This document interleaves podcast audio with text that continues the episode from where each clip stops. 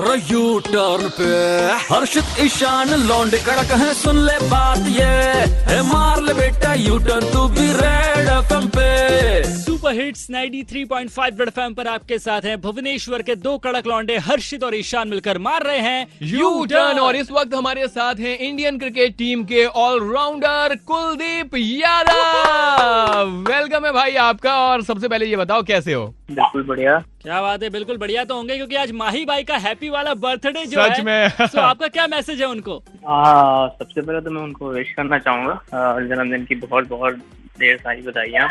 और उसके अलावा मैं चाहता हूँ जैसे फिट हैं वैसे ही हमेशा फिट रहें, जल्दी वापस आ जाए टीम के लिए खेलें। बिल्कुल, हम भी यही चाहते हैं। वैसे माही भाई को हमारी तरफ से भी जन्मदिन की ढेर सारी शुभकामनाएं। वैसे कुलदीप भाई ये बताइए कि कल से जो इंग्लैंड वर्सेस वेस्ट इंडीज के बीच में टेस्ट सीरीज शुरू हो रही है, और सुनने में आ रहा है कि मैदान में कोई नहीं होगा, खाली खाली रहेगा, तो क्रिकेटर्स को कैसा फील होने वाला है, क्या लगता है आपको इस पर? एक्चुअली भी क्रिकेटर्स को बस क्रिकेट खेलने से मतलब रहता है, और ऑब्वियसली जब कोई बच्चा क्रिकेट खेलता है तो तो हमेशा क्राउड नहीं रहता है, वो वैसे ही खेलता है जब कोई देखता नहीं होते। तो आई एम श्योर कि थोड़ा सा डिफरेंस रहेगा क्योंकि आपकी आदत नहीं होती, आप यूज टू नहीं होते हैं, आप ज़्यादा इंटरनेशनल खेल रहे हैं तो फिर आप यूज टू नहीं होते हैं, तो थोड़ी नई चीज़ रहेगी। पर at the same time cricketers को खेलने का मौका मिलेगा क्योंकि इतना गैप हो गया है, पॉजिटिव साइन है। ये तो आपने बिल्कुल सही बोला, पॉजिटिव साइन तो है, बट एक चीज और हमें सुनने में आई है कि ग्राउंड के अंदर जब ऑडियंस नहीं रहेगी तो फिर बस फेक साउंड्स बजाए जाएंगे, ऐसे में आपको क्या लगता है कैसा रहेगा वो?